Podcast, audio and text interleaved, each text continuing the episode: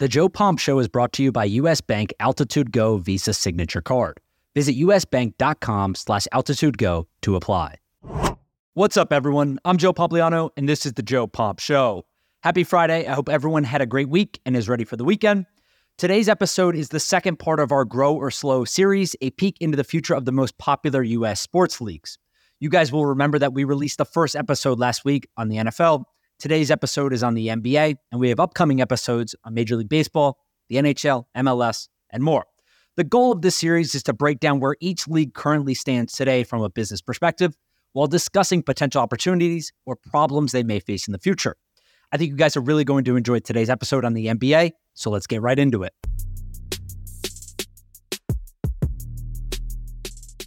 All right, when people ask me about the National Basketball Association or the NBA, my high level response is just that we're in a really interesting place right now. On one hand, the NBA has been one of the world's fastest growing sports leagues over the last decade. Only the NFL makes more money than the NBA in a given year, and team valuations have grown 685% over the last decade, from $509 million in 2013 to an average valuation per team of $4 billion today. For context, a 685% jump in NBA franchise valuations is roughly four and a half times more than the S&P 500's 153% return over the same time period. Now, that's not bad. But on the other hand, trouble could be on the horizon. There are rumors that the NBA's next media rights deal will be smaller than previously anticipated. The failing business model of regional sports networks will cost several teams hundreds of millions of dollars in revenue. Viewership is still down 47% from the Michael Jordan days. And now the NBA's most popular owner and most visible owner, Mark Cuban, has sold his team at a considerable discount. For context, the NBA was averaging about 3 million viewers per game during the Michael Jordan era in 1995 96. But last year, they averaged just 1.59 million viewers per game. That's a 47% drop over the last, we'll call it 20 years. So, what happens next? Will valuations continue to climb like they have in the past? Or is trouble actually on the horizon for the world's second most profitable sports league? Now, the NBA has long been considered one of the world's best sports assets. I mean, it makes sense. The NBA is an increasingly global sport with international players on opening day rosters rising from about 30 in 2000 to a record 125 international players on opening day rosters this year. These players are also extremely recognizable. If you look at social media followings to judge how recognizable they actually are, LeBron James has 160 million Instagram followers today, compared to someone like Patrick Mahomes in the NFL, who has just 6 million followers on Instagram. And the league's business in China is now valued north of $5 billion. Now, remember, this is a subsidiary that is owned 90% by the NBA, 5% owned by ESPN, and the remaining 5% is owned by several state controlled banks. And once you add in the fact that the NBA is now building out its business in Africa and India and other places like that, it's no surprise that the NBA is the world's second most profitable sports league. To give you some context on just where each sports league stands today, the NFL is the biggest sports league in the US and, quite frankly, the biggest sports league in the world. They make more money than the top five soccer leagues combined. They bring in about $19 billion in annual revenue. That should cross over $20 billion in annual revenue today. But the NBA is second. The NBA reported $10.5 billion in annual revenue last year. That should go higher this year. MLB is third at $10.3 billion in annual revenue. The NHL is fourth at $5.9 billion in annual revenue. And MLS is fifth, albeit climbing higher in the charts of U.S. professional sports leagues at $1.6 billion in annual revenue last year. And the NBA is seemingly getting stronger too. It's estimated the NBA will generate about $13 billion in revenue this year, a 12% increase from the previous season. The majority of that money, we'll call it around 50 to 52%, comes from the league's lucrative media rights deals, with the rest coming from ticket sales, about 28%, sponsorships, about 9%, and the remaining 12% comes from a bunch of different categories, everything from concessions and parking to merchandise and licensing deals and everything else. But the worst kept secret in sports is that many people believe the NBA will soon double or potentially triple its media rights package. The NBA is currently in the middle of a nine year, $24 billion television deal with ESPN and TNT that nets the league $2.6 billion per year. This deal is set to expire after the 2024 25 season, and the NBA is currently negotiating with potential partners, hoping to land a 200% or 300% annual increase in their deal. What's up, everyone? Quick interruption to talk about today's sponsor, Plunge. Now, Plunge is one of my favorite companies at the moment. Co founders Michael Garrett and Ryan Duey got addicted to cold plunging at the beginning of the pandemic, but when they went to go buy a cold plunge online, everything was so expensive, so they literally built their own. Michael and Ryan built the first 20 units by hand out of their garage, and the company exploded as people like Dr. Andrew Huberman exposed the benefits of cold therapy to the masses. For example, cold plunging is proven to reduce joint pain, boost metabolism, optimize digestion, elevate mood, lessen muscle soreness, and more. I do it all the time, and I literally can't explain it. I just feel so much better when I get out of it. Plunge has since started building saunas too, and their products are by far the best I've seen on the market. The cold plunge itself is sleek and stylish. It can be placed anywhere, inside or outside. It doesn't require any plumbing, and it naturally filters itself while allowing you to experience perfectly chilled water, 37 degrees Fahrenheit, within minutes.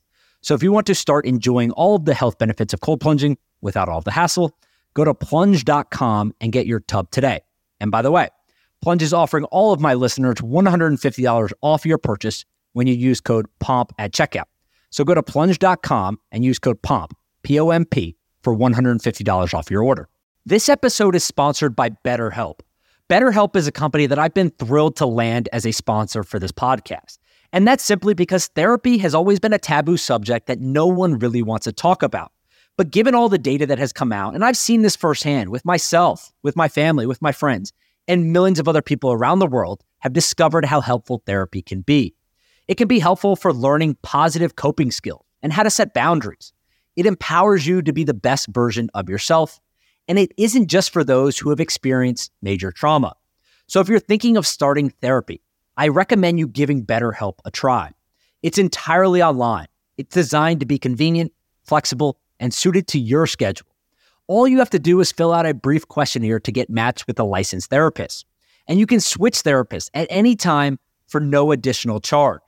So if you're thinking about getting into therapy today, make sure to go to betterhelp.com slash pomp for a 10% discount on your first month. They've already helped millions of people and they can help you too.